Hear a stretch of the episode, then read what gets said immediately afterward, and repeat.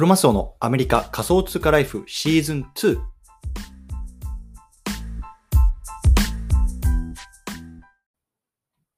皆さんおはようございます。アメリカ西海岸在住のクロマスオです。今日は9月の7日、水曜日ですね。皆さんいかがお過ごしでしょうか？今日も早速聞くだけアメリカ仮想通貨ライフ始めていきたいと思います。よろしくお願いいたします。さて、今日なんですけれども、今日はね、NFT の新トレンド、ロイヤリティフリーとは、こんなね、テーマで話していきたいなと思います。うん。でね、最近のね、あのー兆候として、あの、ロイヤリティフリーっていうのがね、こう NFT の世界で現れてるので、まあ、これをね、ちょっと聞いたことがあるよとか、もしくはね、まあ、ちょっと聞いたことあるんだけど、よくわかんないなっていう方向けにね、ちょっと今日はそこを解説していきたいなと思います。まあ、僕自身はね、こう自分で NFT を作って売ったりとかっていう経験とか、あとは最近だとね、こうブルーチップって言われるものをね、買ったりとか、まあ、またね、新たに買い増したいななんて思いながら見てるんですけれども、そんな僕が今回はね、ここロイヤリティフリーっていうようなね、ものに対して、まあどう考えているかとか、今後どうなっていくのかっていうところも含めて話していきたいなと思いますので、興味がある方はぜひ聞いてみてください。というところでね、この番組では仮想通貨や NFT、メタバースを中心に株式投資や不動産投資、副業などについてもアメリカから語っていますので、興味がある方はぜひ登録よろしくお願いいたします。というところでね、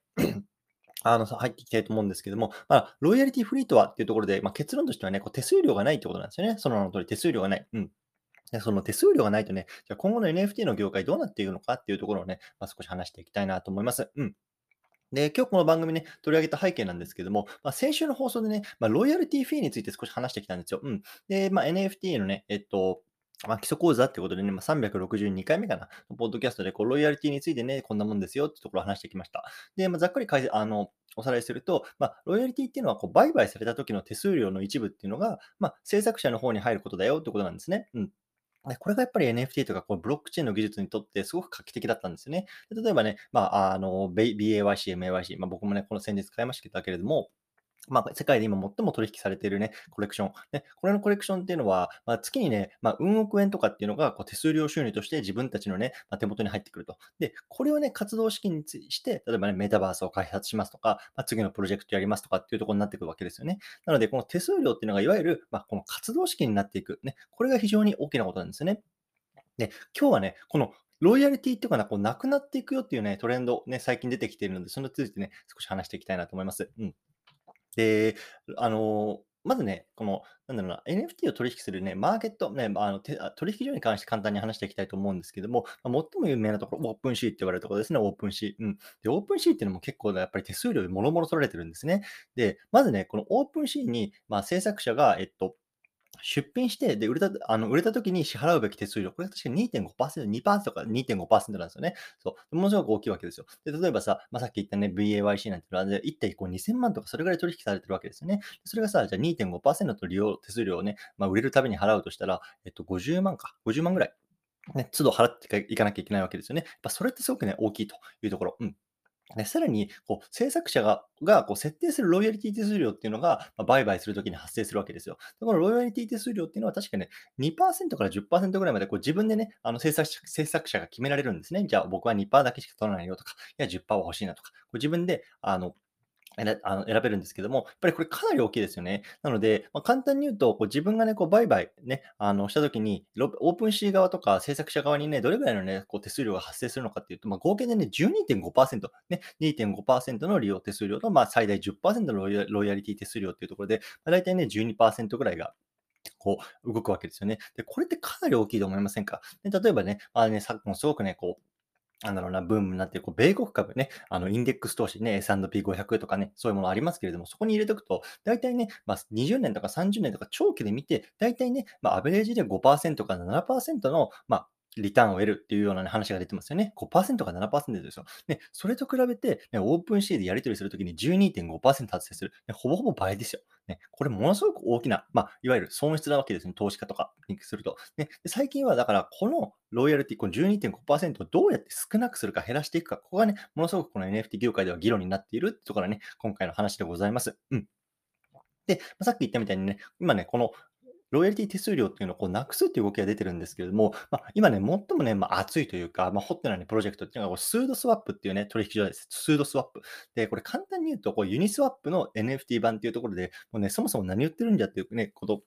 あのね、聞いてる方多いと思うんですけども、まあね、これ DeFi やってる人だったらね、ああいうことかってわかると思うんです思うんですね。でまあ、簡単に言うとですよ、簡単に言うと、まあ、スマートコントラクト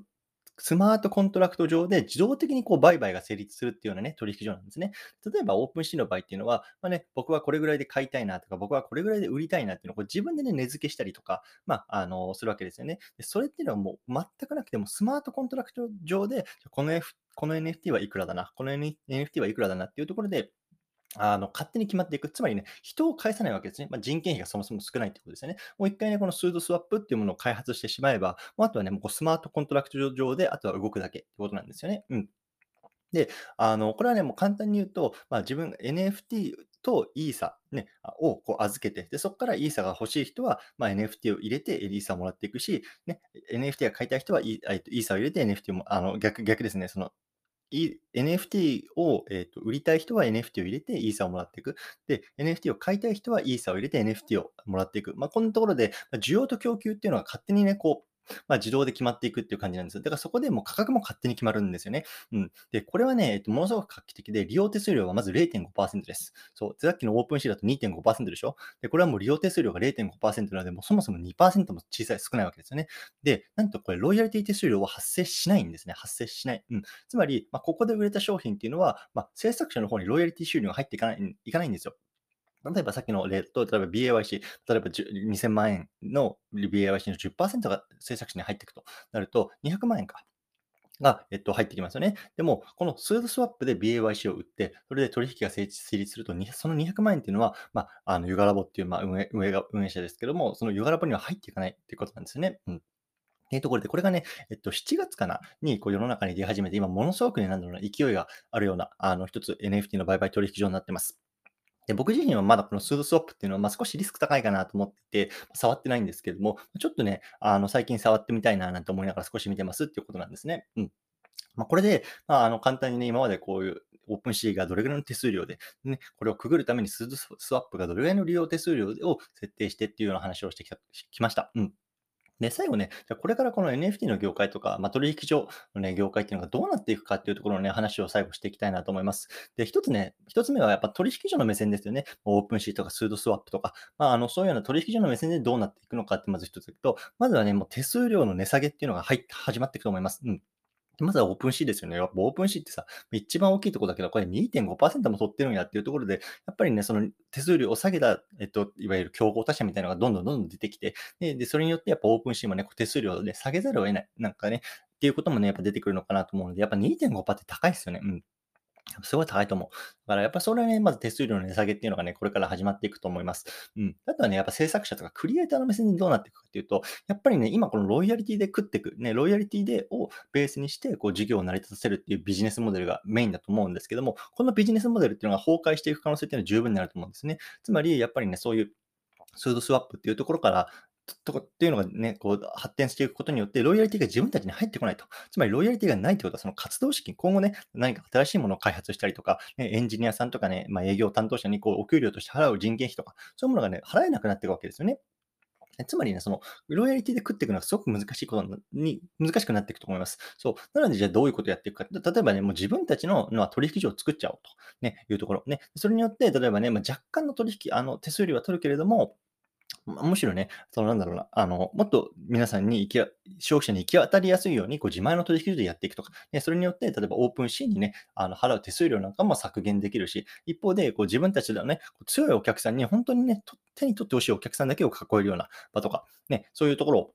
あの、ね、そういうものを作っていくっていうところも一つあるだろうし、あとはやっぱりね、まあ、物販とか、まあ、リアル、メタバースと絡めてね、こう収益化していくっていうビジネスモデルっていうのがやっぱ出てくると思います。で、最近だとね、 CloneX ね、あの、明日ぐらいか、明日ぐらいに、あの、 forging っていうのが終わるんですけども、まあ、彼ら何やってるかっていうと、今、 CloneX っていうね、まあ、ナイキが買収した、まあ、 RTFKT っていうような会社がね、出してる、まあ、今、世界でもブルーチップって言われてるような、あの、